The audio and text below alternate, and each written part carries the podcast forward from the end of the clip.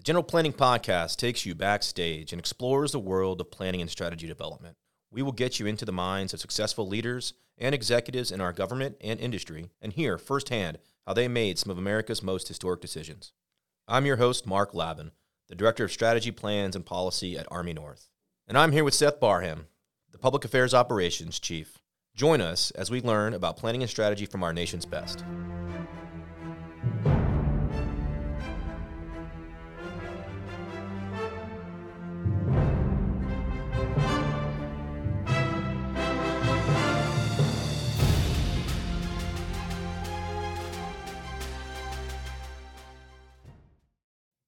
All right, welcome back to the podcast. With me, as always, is Seth Barham, ready to go. We have our Commander Lieutenant General John Evans back in the booth today. Yeah, thanks, thanks, Mark. It's good to be here. This episode, we are talking planning and strategy development in the forming and storming phase of group dynamics. What do planners and leaders need to understand to be successful when pulling a diverse group or team together to solve a complex problem, which most commonly are occurring in early stages of crisis? So, today we're going to talk about how to recognize and overcome common group dynamics to eventually gain a unity of effort. We have a great episode lined up with Mr. David Warrington as our guest. David is a regional administrator for Region 2. FEMA regional administrators are the primary integrator with local and state governments for emergency response, and they have extensive experience integrating solutions with local first responders, law enforcement, private industry, and even the military at a point in time when our citizens are having probably one of their worst days. Welcome to the podcast, David. Thank you very much. Yeah. Thank you to be here. Nice to be here. Before we jump in, I would like to give a quick overview of your bio. As mentioned, David was appointed the regional administrator of Region FEMA 2 in January of 2022. He directs all aspects of federal emergency management for the states of New Jersey and New York, the Commonwealth of Puerto Rico, the territory of the United States Virgin Islands, and the Native American tribal nations in the region. With almost 20 years of experience in the public sector, he was a senior manager of strategic preparedness for the Port Authority of New York and New Jersey, responsible for developing an all hazards risk mitigation program to assess complex threats and lead the evaluation of mitigation strategies. Throughout his career, Mr. Warrington has served in a leadership capacity for all command positions within the Port Authority's incident command structure, including responses to Hurricane Sandy and Irene, U.S. Airways Flight 1549, the crash into the Hudson River, and numerous named winter storms. So thanks again, Dave, for being on. Sir, again, welcome to the podcast, and I guess we'll we'll start off with a couple of questions about how you got to where you're at, and what do you see in terms of group dynamics at the at the storming phase of of the crisis. Sure. Thank you again for having me. What I think is really important. So I have a 20 year career in emergency management. I started my career after 9/11. I was in college. I was a freshman in college, two weeks into my college career when 9/11 happened. And I remember going to one of the first classes when classes resumed, and the professor basically stood up and he said, You want to do criminal justice, the entire field of criminal justice and counterterrorism and anti terrorism in the next 20 years is going to blow up, and there's going to be a tremendous amount of opportunity. Sure. And I thought I first wanted to be a police officer, right? Something in law enforcement, maybe the FBI later on in life but I had an opportunity to work in emergency management and really help people, right, and communities. And something resonated with me, but this is what I want to do. So I started at the lowest of low levels in emergency management, worked my way up the ladder in the public sector, been through a multitude of different kinds of hazards and events that impact public infrastructure, individuals uh, in New York City, a major metropolitan area. That's the economic engine of the country. Absolutely. And then I was fortunate to get an opportunity to work with FEMA and run Region 2 and oversee not just the sort of individual islands that the Port Authority represents in New York and New Jersey. So, just for background, the Port Authority manages all of the airports, the ports, a rail system, all the bridges, all the tunnels, and the World Trade Center complex. But those are individual pockets and islands and taking the opportunity to run a region and oversee the emergency management and lead that endeavor with all of the different complex threats and hazards that Region 2 faces was daunting when I first stepped through the door. It was a much larger scale, but I will tell you the people that work in Region 2, all of the partners that we have at the federal level, and the integration with our state and local partners has been phenomenal over my two year tenure. And I think we learned a lot of lessons throughout, not just my two years in FEMA, but all of the people I work with, having gone through whether it's Hurricane Sandy in Region 2 or Hurricanes Irma and Maria in Puerto Rico and USVI, positioning our partners at the state and local level and also individuals, right, with preparedness and educating people about knowing their risks, developing an individual family plan, working with our federal partners to understand those risks and understand the timing is so important, right? For the known events that are coming, like hurricanes, Sure. preemptively planning, right, and getting downrange before the storm hits, so we're ready to rock and roll as soon as the storm passes. Can, can I pull that thread Sure. for a minute? It's, it's interesting you mentioned this. I think you, and for our listeners out there, the construct they may not be familiar with, the 10 regions that FEMA handles, we break the United States up into 10 areas. And, and we put administrators in charge of those areas. And some of them are smaller with regards to the number of states, but the, the scale of the responsibilities is huge.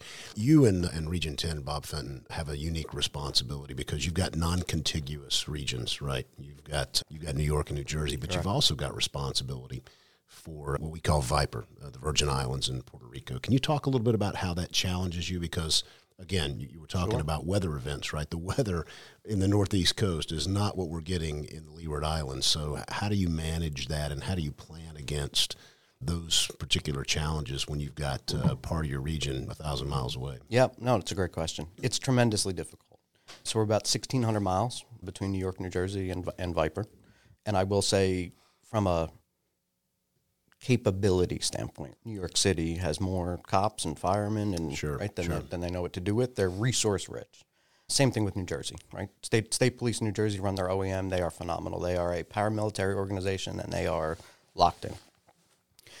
Puerto Rico and Virgin Islands have been doing a tremendous job over the last six years since Hurricane Irma and Maria to build capacity and capability.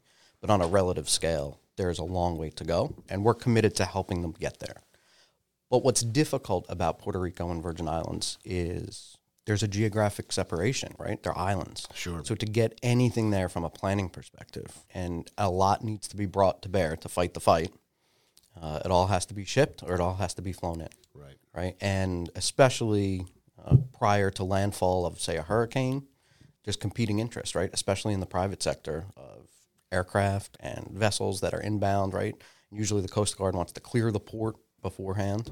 So it, it does create challenges, but it also it's something that we are aware of, right? And we have planning factors that we utilize to ensure that the right resources get there ahead of time. The other aspect too is since 2017, both VI and Puerto Rico, from a critical infrastructure standpoint, their infrastructure on the power side, on the water side, health and hospitals suffered tremendously, like almost complete collapse. In fact, it was a complete collapse of their electric grid in Puerto Rico. Right, some folks had over 11 months without power. Amazing. So knowing that, we've done a tremendous volume of work to help them rebuild their infrastructure, stabilize their electric grid, make more, make their water systems more resilient, installing generators on hospitals through the public assistance program, hazard mitigation programs. But they're not there yet. They're not a fully resilient infrastructure sets right across all different sectors.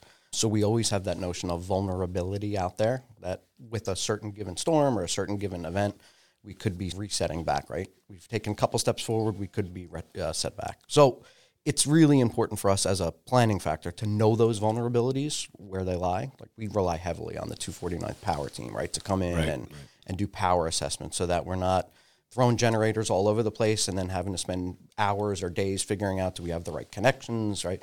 So we do a lot of preemptive planning on sending teams out there, understanding what the infrastructure looks like, what all the connections are, the, the size of the generators that have to go in. We update that every single year as infrastructure changes, just to position ourselves to be as forward leaning as possible to minimize downtime of that infrastructure. Oh, that's great. Thanks. Thanks for the insights on that. I think Sure. it's when Bob deals with the same thing with Hawaii and Alaska, so it's it is a, much different, I think, um, endeavor for you guys.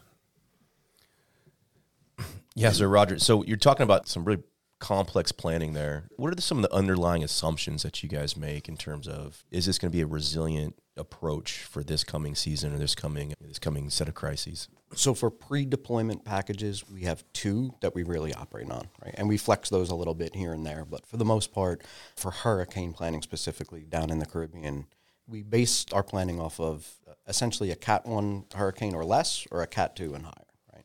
And a Cat 1 and less is our light package, we call it. And it's about 50 or 60 personnel, I want to say. Our heavy package is we're sending the cavalry, right? Right. Everyone's going, required, very expensive, but also a lot of resources that we think we're going to need, right? Sure. And we always are on the side of we're going to send more just in case, and we can always demob folks in advance. But that planning has worked out well for us. I will tell you this year alone, for both Puerto Rico and VI, we've deployed our light package five times. Yeah, I remember, and I know the challenge. We run into the same thing, right? Our DC, our defense coordinating elements are responsive to our regional administrators with regards to response. We follow your lead, but I know the challenge, particularly in Viper, is when's the right time to go. Right? Do we need to be there before the storm Yeah. hits, or do we need to lay out because we're going to have such an event? That we don't want to be bogged down. We don't want to be there with no capability. And drawing off of those lifelines that the people need Yeah. will just exacerbate their challenges. Can you talk through how you guys war game that? Sure. So I'll, I'll share an interesting sort of inside baseball, if I may. A lot of decision making comes around the bean counters, right? The people that are responsible, fiscal responsibility, right? And we all want to be fiscally responsible, but there's definitely a divide between the operators, right, and the people that count the beans. So one of the paradigms that that FEMA has historically operated under, right, is with a hurricane, it really needs to be likely and imminent, right? That a hurricane is going to make landfall and, and cause direct impact. And what we've learned, I, I think primarily through climate change has been a big driving factor of it. As good as the forecasting is through the National Weather Service and the National Hurricane Center, right? And they are 10 pound brains that are trying to calculate all this stuff, right? Through, through advanced modeling, the European model, and this one and that one.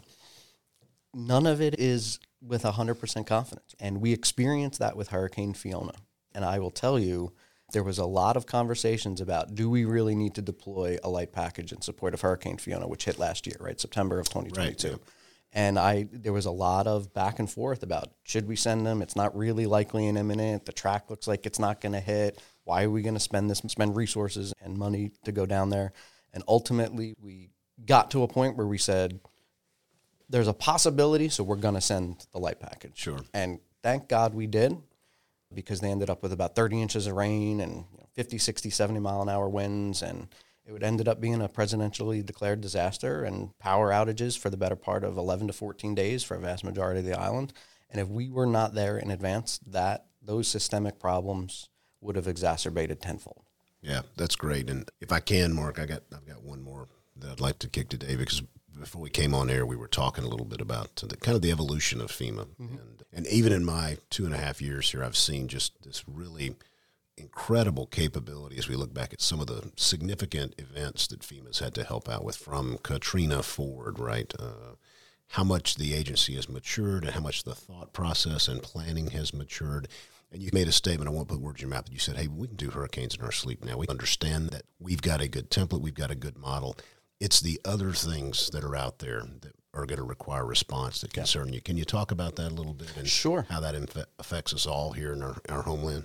Sure. So we've done, we've, as you alluded to, as I, I had mentioned before, we've done a, a ton of planning uh, related to hurricanes. Quite frankly, though, the planning related to hurricanes is not about the hurricane itself. It's about the cascading consequences, right? And getting power back and, and working on the lifelines, as FEMA calls them, right? Power, water, transportation, security comms, eight of them.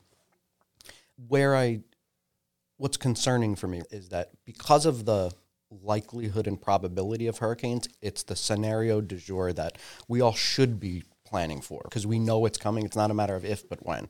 And with climate change, we see an increased severity of them. However, there's a lot of other hazards out there that we give some attention to, but quite frankly, you can't plan for everything all at once and all in. You need to prioritize, which I think is why we really prioritize the hurricanes. But across the country, whether it's human caused hazards or nation state threats, could be chem, bio, rad, from 9 11 on, that dynamic can change month to month or year to year in Right, terms of right. threats that we face. Sure.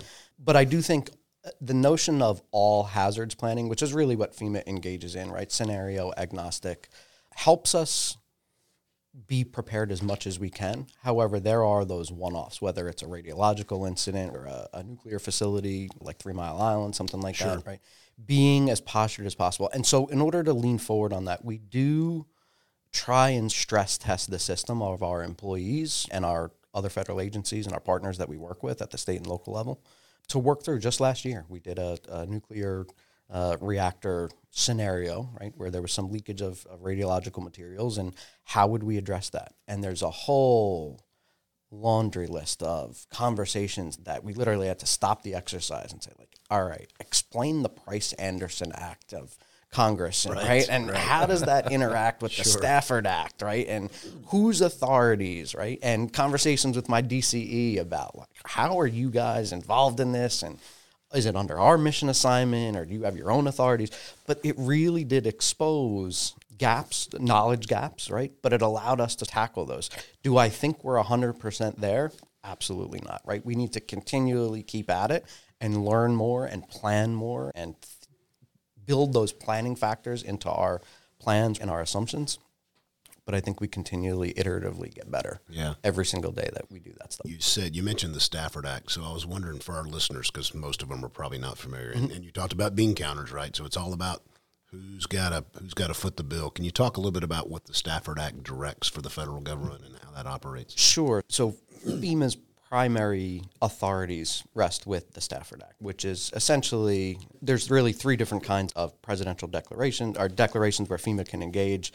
One is a major disaster declaration on behalf of the president. State basically uh, either the president can, in terms of imminent need, say that's it, I'm declaring FEMA go.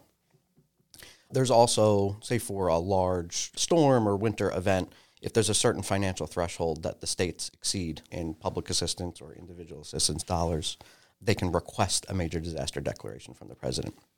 And upon what comes to me, I review it, I make my recommendation to the president and the White House, and they ultimately approve it or deny it based on those. That's a mechanism through a major disaster declaration to open up a litany of resources to support states and locals, and then long term funding for recovery and hazard mitigation, so on and so forth. The last, the second one is an emergency declaration, which is essentially, look, they just need support on the front end, right? It's limited categories of support. It's usually direct federal assistance, and it's things like emergency debris removal. The last one, which we very rarely use in Region Two, some of my counterparts across the country have seen an exponential increase in this in the usage of this, and that is FMAGs, the Fire Management Assistance Grants, in the last couple years. I just heard the other day state of Louisiana has not put in for an FMAG in 15, 20 years. They had seven this year. Right, because of the fires. Because of the fires, right? So it's all wrapped up around the Stafford Act. That's what really gives us our authorities. And then once the declaration happens, we have access to what's called the Disaster Relief Fund. It's a congressionally appropriated uh, pot of money uh, that we draw down on. And that's how we fund our own staff. That's how we fund OFAs on mission assignments. And it's how we fund the long term recovery of our states and our territories. And our Great. Th- thanks for walking us through sure. That. I think that's useful for people that are listening out there. So speaking of our listeners, so one of the reasons why we like to have outside agencies come on and on the podcast is help us see ourselves. What's your experience been like working with military planners? What are some of the interesting nuances or idiosyncrasies that you've seen at particularly time of crisis? So I will tell you in Region Two, and I can only speak to Region Two between myself and my staff and the DCE and their staff, the relationship has been phenomenal in my two years. And I've actually had a couple change outs of DCEs and doesn't matter. You change the leadership, right? The the staff, right, level and new vision with new leadership doesn't matter. We are locked in, right? And they I think from the military planner side, they appreciate the facts of the complexities that we talked about, the geographic separation sure, of yeah. region 2 and understanding to advocate for the necessity of DoD resources, right? There's a lot of stuff that the federal family can bring to the table, right? right. Across the federal government. However, right, the green suits sometimes are the only ones that could do it, right? And the only ones that could do it in at large scale, right? And I think as we walk, as we develop that relationship with our, our DCE, right, and across DoD assets and resources as we, as we do planning and exercises, that relationship, albeit we all speak a different language, I will yeah, say, yes, right? We, yes, we do. Yes, we do. building that relationship over time amongst small cadres of staff that continually work together, Yep. it bridges that language gap, and we're all pointing in the same direction. Yeah, I, I really appreciate uh, your term, the federal family. I think it really, for, for again, for our listeners, when, when we start talking about things, particularly here in the homeland, uh, it really is about this whole of government approach to what we do. Because uh, as we've been talking about at our conference this week, Yep. DOD, the big elephant in the room, we have very few authorities to do things in the homeland. We rely on our federal partners to lead the charge, and we we apply ourselves in a supporting role. So, federal family, I like that. So let me change the, I guess, the flavor a little bit. Maybe get a little esoteric. You know, you talked about how you came in on the ground floor for public service. As you came through that process, were there one, was there a moment or a time or experience that you had where you were either like, "Hey, I'm out of here," or two, "This is my calling, this is my vocation," and uh, maybe you can, you know, share a little bit about that. That's a great question. I loved my career in the Port Authority. I was there 17 years. While I loved the mission and I loved what I did, the people were just phenomenal. I never had that moment of this is too much or this is BS and I don't want to do this anymore. I love showing up to work every day. And I will tell you, it was difficult for me to leave an organization after 17 years. Can imagine, yeah. to jump into something with much more responsibility and much larger scale. But while I was at the Port Authority, I'll tell you a story, a quick story. Sure. So during uh, Hurricane Irma and Maria, uh, Puerto Rico was decimated. Right on top of the federal support, there's also something called EMAC, right, Emergency Management Assistance Compacts, Absolutely. where state to state can request resources. So Puerto Rico had requested the Port Authority come in and help reconstitute their airport in San Juan and essentially help the Coast Guard reopen the port and some of the port infrastructure down in the port of San Juan. So we all drew straws, right? And I had a my young son at the time, and I was like, "Listen, guys, you go. I'll support from back here, right? You guys go downrange." but what I ended up doing was every day supporting about uh, 250 Port Authority staff, and they were electricians and carpenters and police officers, right? Helping reconstitute and rebuild the airport. Every morning at 3 a.m., I would be on the phone with Ken- the guy, my guy at Kennedy Airport on commercial flights, and he would be holding the Delta flights and the JetBlue flights, saying, "All right, what do they need downrange?" And we would be ordering shovels and sawzalls and Oh, right, yeah. thousands of linear feet of fence, right? And it, that process made me appreciate that geographic separation. Sure, yeah. Right? Was you are reliant upon commercial air traffic, if not the gray tails, right, from DoD. And being a, on an EMAC, we didn't have access to the tails, right? It was you were limited to commercial flights, so it was the negotiation Oh, with the carriers Yeah, of how many that. pallets can I squeeze on this airframe to get down there because my guys need this stuff. So that's just it was a little takeaway. It was I, I spent most of my career in that sort of 25 mile radius around the Statue of Liberty, right? Which is crazy in and of itself, being New York City. But getting that exposure to the outside and in a U.S. territory, 1,600 miles away, and the logistical challenges associated with that, it really. Once I took the FEMA job, it I appreciated from the get go Sure. how difficult this could be. No, that's great. That's a great anecdote. So I, I actually, I think I just put a couple things together. So where were you on 9/11? And this was a big thing for your, I think, for where you're at and where you know what you've been doing. Sure. I was in college. I was being an irresponsible college student sleeping. I remember about 9:15 in the morning. My roommate at the time, his mother incessantly was calling his cell phone and he was passed out too, right? Not picking up his phone. So I'm bugging Randy, your phone's ringing, your phone's ringing, your phone's ringing. Finally picks it. He doesn't pick it up. I pick up the phone. I see it's his mother. And uh, pick up the phone. I said, Hey, what's going on? Turn on your TV. We're under attack. And I said, What? Turn on your TV. The country's under attack. And I, it was shuddering to me. Hold on. I'm, bare, I'm waking up. Did I hear you? Yeah. So I wake my roommate up, and we were in a small dormitory. Six, only 16 people lived on the floor, and there was a centralized TV. And we knock on everyone, we turn the TV on, we see the Trade Center. We're knocking on everyone's doors, waking everybody up. They canceled classes that day. Sure. And most of us just sat around watching the TV for hours, talking about "Oh, my uncle works there, or my relative that works there. After that, it was interesting. I remember we had this one course in college. It was essentially a pass fail course that was as long as you showed up, you passed, right? But it was one of the most defining courses I took every single week. It was once a week. They would bring in some expert or someone with a background in criminal justice. It would have been a county prosecutor or an FBI agent or a municipal cop or a state trooper, right? And there were three questions that everyone wanted to ask, right? How hard is it to get in? How much money do you make? And what's your day to day life like? That class after 9 11, we only had a couple, cla- a couple of those classes, but every single person that came in had this fundamental shift in their mindset, no matter what discipline they were in in law enforcement, right? Right. To say, this has all changed. My day is not the same as it was before. Yeah, I can only imagine. And obviously, for all of us, it was the same way. And Of course, I can only imagine A galvanizing moment for, I was a little bit older than you when it happened. A galvanizing moment for those of us wearing uniform. But uh, yeah, and I think that's one of the things that's really hard to communicate to youth these days, right? Because we don't want to dwell on the past. We, we see often attempts to distance ourselves from it. But I think the context of that moment is important for people to understand, to see how quickly, you know, the events can change. And you may not get the indications and warnings you're hoping for, mm-hmm. which I think is important. And, and hurricanes are a good example of what in the military we would call an indication and warning. A hurricane doesn't sneak up on you, you see it coming, right? Yeah. So you can plan for that. Yeah.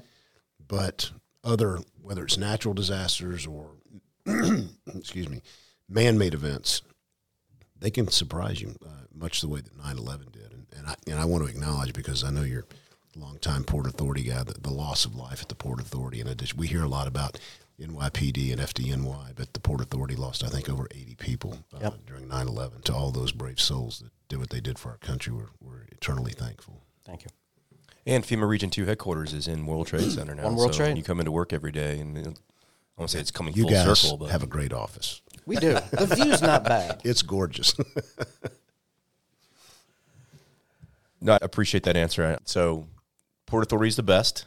That was the recap on that. But you, so you've been a, a believer ever since. So, I guess the, the last question I've got, I guess, is almost two years as a regional administrator. What are some of the hardest decisions you've had to make in your position? How have you leveraged your network with the Port Authority and you know your sort of upbringing in that city to make those decisions? So I think the biggest challenge for me personally stepping into the role was eh, the federal family and each individual silo within the federal family speaks their own language, right? To someone from the outside. The biggest challenge to me was my first six months, I would just have to stop meetings and say, I have no idea what my staff's briefing me. I have no idea what you just told me. You just spoke in acronyms, right? Explain this like to a layperson.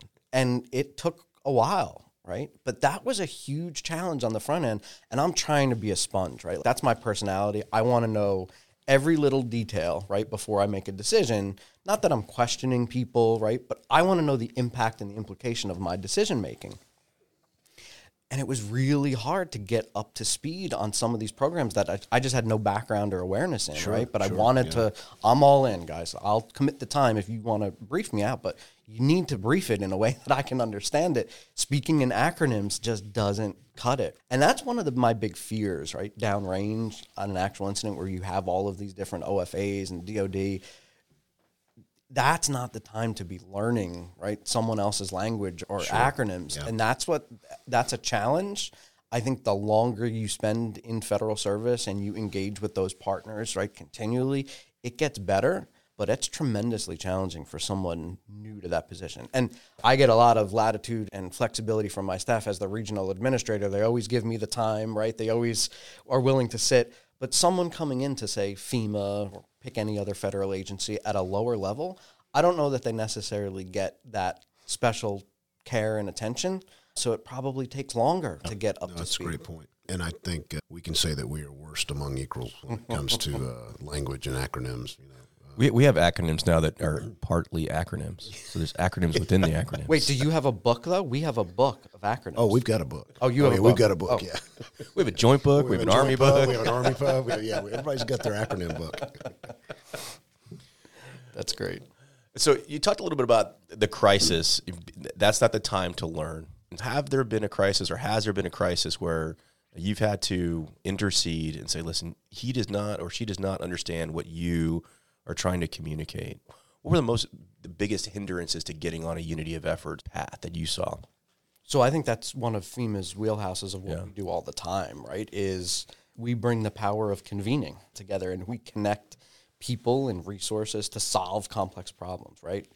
I think I mentioned it yesterday, right? Like I, I really perceive FEMA as the break glass in case of emergency, right? But once we're there, we are really the ones responsible. Everyone typically operates in their silos, right? And there's some cross divisional Sure, collaboration sure, there. yeah. But when it's time to come together and talk about and brief out, all right, what are our objectives? What are we going to accomplish tomorrow? What's the recap of today? And you go through the traditional incident command system, right? IAPs and all of that. Bringing, fostering the conversation and providing clarity to different federal agencies, state agencies, local agencies.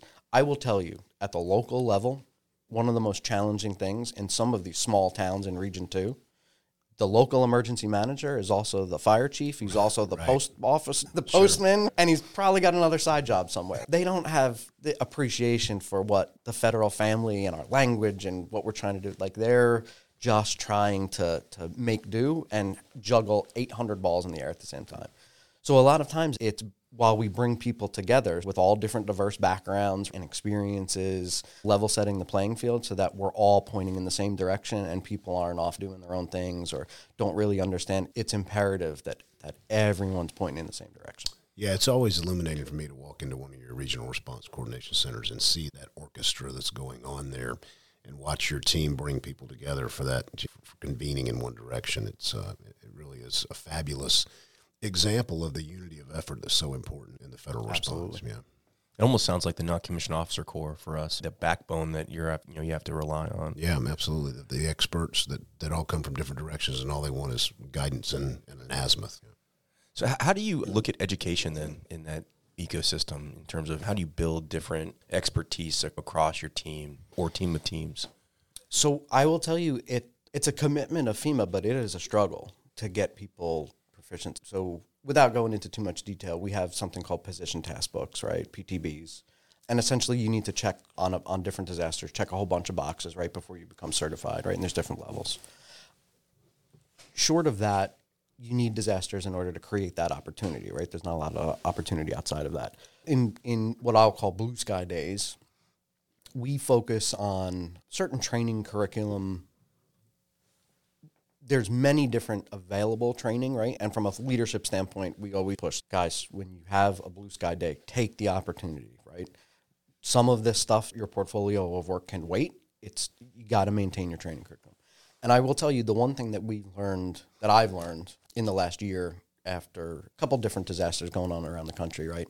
There was a perception of the individual assistance side of FEMA's program. So, for just to take a step back, we really have public assistance, right, which is fixing public infrastructure, publicly owned infrastructure, and then we have individual assistance, right, where we can help compensate people, reimburse people for damages to their home, right.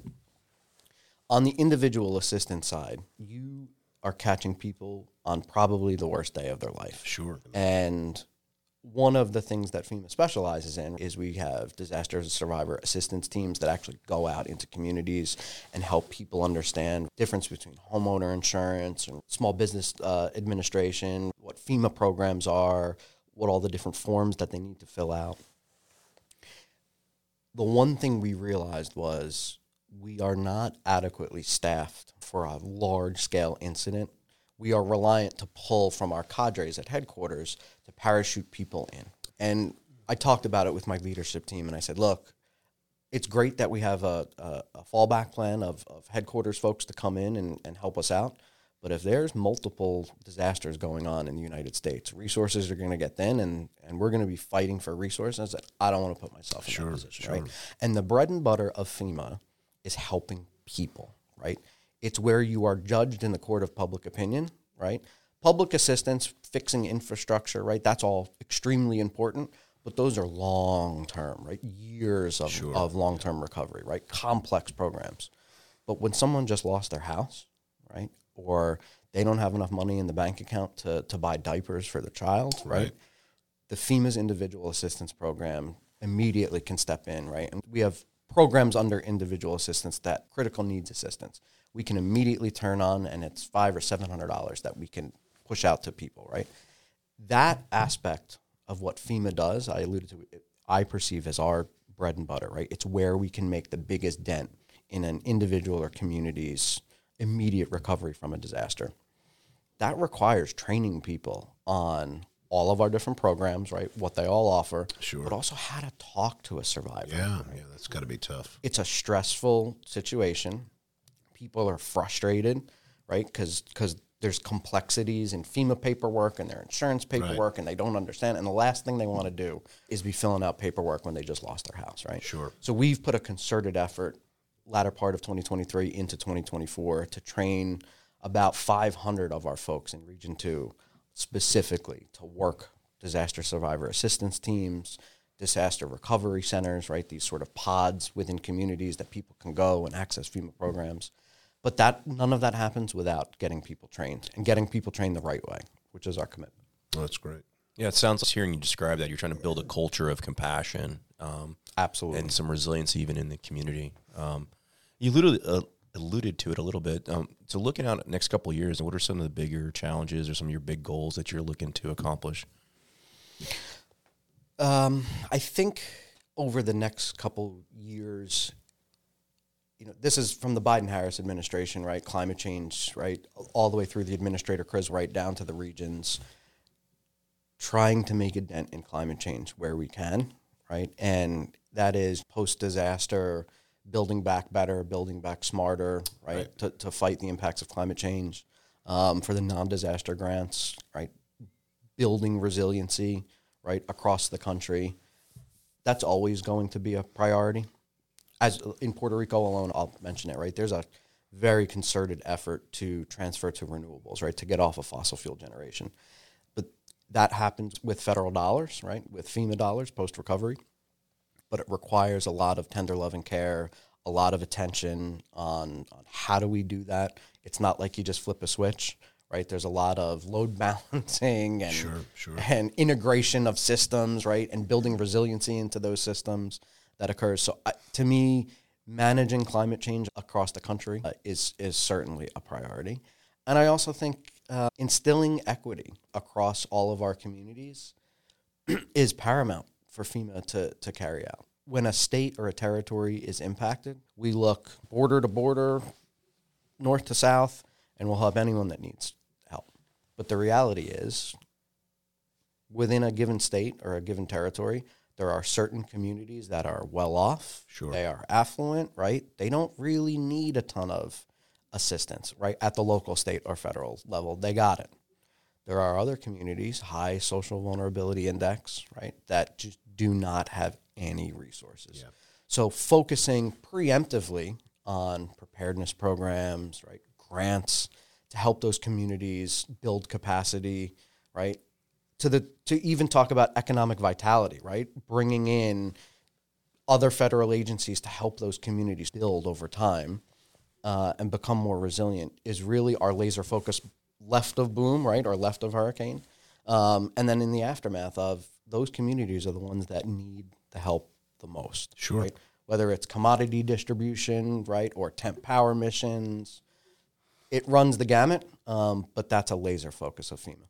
Yeah, no, that's great. That's, um, I think that's helpful. And I, um, and I, Mark, I had a question really that I wanted to ask. It's really a planning question, frankly. With that context in mind, if you were just going to speak to somebody about executive level, high end, large organization planning, what's the one thing you would encourage them to think about or do if they're having to scope a large problem and then plan a solution? I know I'm probably hitting you with a vague question there, but It's a great question. I'm going to give you a probably you've never heard this kind of response before, but I believe in it. all right, great. I don't know. You ever heard of six levels down? The concept of six levels down in an organization? Okay. I've heard of six degrees of separation from Kevin Bacon. Yeah, I know that. That's close. so, extremely complex problems in large organizations. Generally, they find most of the people that have the best solutions are about six levels down in the organization very interesting. Because they're the people that are the experts, right? Yeah. And they've done it forever. And as a leader, right, like you or I, right, our days are filled with, right, putting out fires all over the place, right, and dipping our toe and solving problems here and there. but we don't get ingrained in the actual underpinnings of what's going on, right? Why it works, how it works, why it doesn't work. Very true. And going six levels down in an organization, you tend to find the people that actually know how to solve those problems. And it's something that I have brought into FEMA where we have a complex problem. Sometimes I don't look to my direct subordinates for the solution. I say, what does Joe think? And they Right. go, why would you ask Joe? Because Joe's been doing this for 20 years. yeah, that, that's great. That's super context. And having come from the special operations background, that really is the bread and butter of how we plan. We, we hand it to the NCO professionals. They come up with a plan, and the officers help with resources and, and the command and control piece of it. But uh, if you go to a special mission unit, it's not a bunch of majors and lieutenant colonels and colonels in a room coming up with a plan. It's master sergeants and sergeants first class, and they walk in and go, "Hey, boss, here's how I think we need to do it." Yeah. So that's brilliant. Yeah, top-down planning, bottom-up refinement. I think is the other way we talk about it. But I just had a, I just lost it. That was crazy. Uh, oh, so you're talking about innovation, right? What you're really talking about in terms of six levels down is how do I solve problems? How do I identify problems?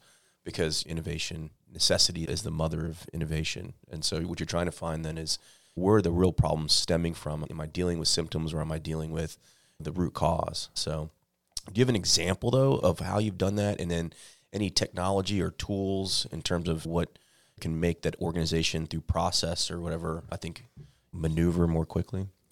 Yeah, we have. I'm trying to think of a really good, solid example. The one that that comes to mind is we have a we've systemically had issues with this is like a nonsensical one, but follow me on it, right? So we have to sign a lot of documents in FEMA, right? That I that's what I spend most of my doing, right? It's I can, I can identify with that. Exactly. So the process to do that, right, to get it from the lowest level person that generates it, right, all through all these different approvals, right, to legal concurrence, right, and back down, and finally to me, we had this archaic process of doing that, right? And I first said, when I first stepped in, I said, guys, this is a waste of time. Like, how do we fix this? And the, my direct reports were trying to like reinvent the wheel and create something all brand new. And I went to someone that is a junior staffer. She's five levels down right from me. And she said, we could just make a tweak here and make a tweak there. And it'll cut like 40% of time out of this and we can circumvent this whole process and when you sign it like it'll be 30 seconds. And i said how long does it take to make that happen? Goes, oh, i could do it this afternoon. Can you send her to my office? And, absolutely absolutely. But that's one of those examples it's minutia right? But it's a large part of my day and it's hugely impactful to the business process of region 2 right that no one will really know about but it's that part of the organization by tapping the right individual to influence the change of a process and she didn't even have to think about it she knew it but just didn't have the voice right or the someone listening right to to take that advice and just run with it No, that's great. And she's probably close to the need, right? We talk about just you know signing the documents, but people are waiting for those to be signed Absolutely. to drive action. absolutely Yeah, that's fan- That's actually a really good, a really good example. All right. Uh, so Jets or Giants? So Buffalo Bills. i'm going to tell you a quick story Okay. Here we go. So my father was a lifelong Jets fan. God rest his soul. He passed away in 2007. I was indoctrinated, as most kids are, right, what their father is their sports team. So I spent most of my life as a miserable Jets fan. After his passing, I thought of, look, there's one time in my life where I'm going to get an out to pick another team and go on my own. So I picked the New Orleans Saints. Uh, I've been a big Saints fan for years. I love Drew Brees. I loved Sean Payton when he was there. Um, this year's been a little disappointing. I, I've always had a soft spot in my heart for the Jets. I thought this was going to be the year, and then four plays in, we're back to Zach Wilson again. Yeah. It ruined my fantasy football league. Yeah, absolutely, absolutely. But I'm, I'm, I, as much as I like football, I'm a, I'm a huge baseball fan. Huge, Okay. huge Yankees fan. My entire family are Yankees fans. I'm getting shaking that. Sh- uh, Head no? nods from No? Seth No? over there. Yeah. Is that the I'm, same a, note? I'm a New Hampshire guy, sir, so I'm a Red Sox fan. But you got you guys just got Soto, and Verdugo. and we got a one million dollar relief pitcher. So great, we're doing great. Yeah, my my entire family are, are we're all Yankees fans with the exception of one, and we we plan family parties and events around what time the schedule. Yankees are playing. Believe it or not. Oh, I believe that. Die hard. A thousand percent. Absolutely. So, sir, we ask all of our guests one last question. What books are you reading? What books would you recommend? They can be fiction, nonfiction, whatever is formative in, in your career. Sure. So I would say Biohazard by Ken Alibek, right? Former defect of the Soviet Union, ran the Soviet bioweapons program, defected in the early 90s, and talked about how the Soviets took bioweapons, right? Made them more violent, more sustainable. And it's a book that'll scare the ever living crap out of you. Yeah. But it makes you appreciate through the 80s and 90s, right? How bio was such a laser focus of the Soviet Union and what the potential threat is going forward. But it, it, it's a great read for anyone with a CBR background. I'm sure they've already read the book. It's a staple. But for those of you that dabble in it, it gives you an unbelievable appreciation uh, for someone that actually ran their Soviet weapons program for the better part of 20 years. I'll, I'll put it on my read list. Absolutely. So, will I.